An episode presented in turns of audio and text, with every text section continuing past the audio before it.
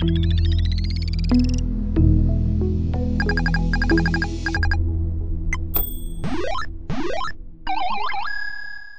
guys and gals, what's going on? Today we're back at it again with another video and podcast review American Horror Stories. Hmm, very disappointing. Yes, I said it disappointing. Episodes 1 through 3 were very lame and I just feel like very short written. And I we I kind of expected more of a darker, more cynical type of show when he was gonna do stories because I thought it would be different from um story and then stories because it's a spin-off so I expected like it to be completely different. But it's literally the same thing but just a shorter um like script like I guess you could, like a shorter like story I guess so it was really disappointing on the plot the plots were boring I did like episode one, but I didn't like how it ended. I hate how it's always a good ending in these shows he makes.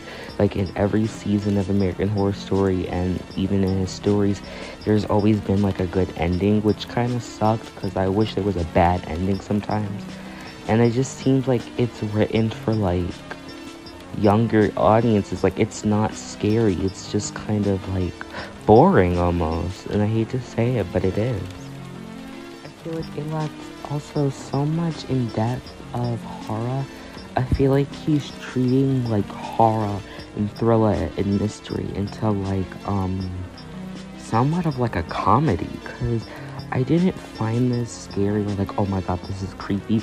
I found this to be like amusing and but I, I will give it to pros because I will say the director and the way that he shot American Horror Stories was much better because it seemed like for me it felt like more like entertaining I guess to watch. Like it drew me more to see more of it because it was so shortened and I did appreciate that because his other show is more of like a soap opera type of horror show which is not at all good. But um, that's a podcast review for another day. But yes, but, the majority um, of it, I was really disappointed in the writing. I thought it was cheesy. I thought the plots were cheesy, and I just hope that it gets better over time.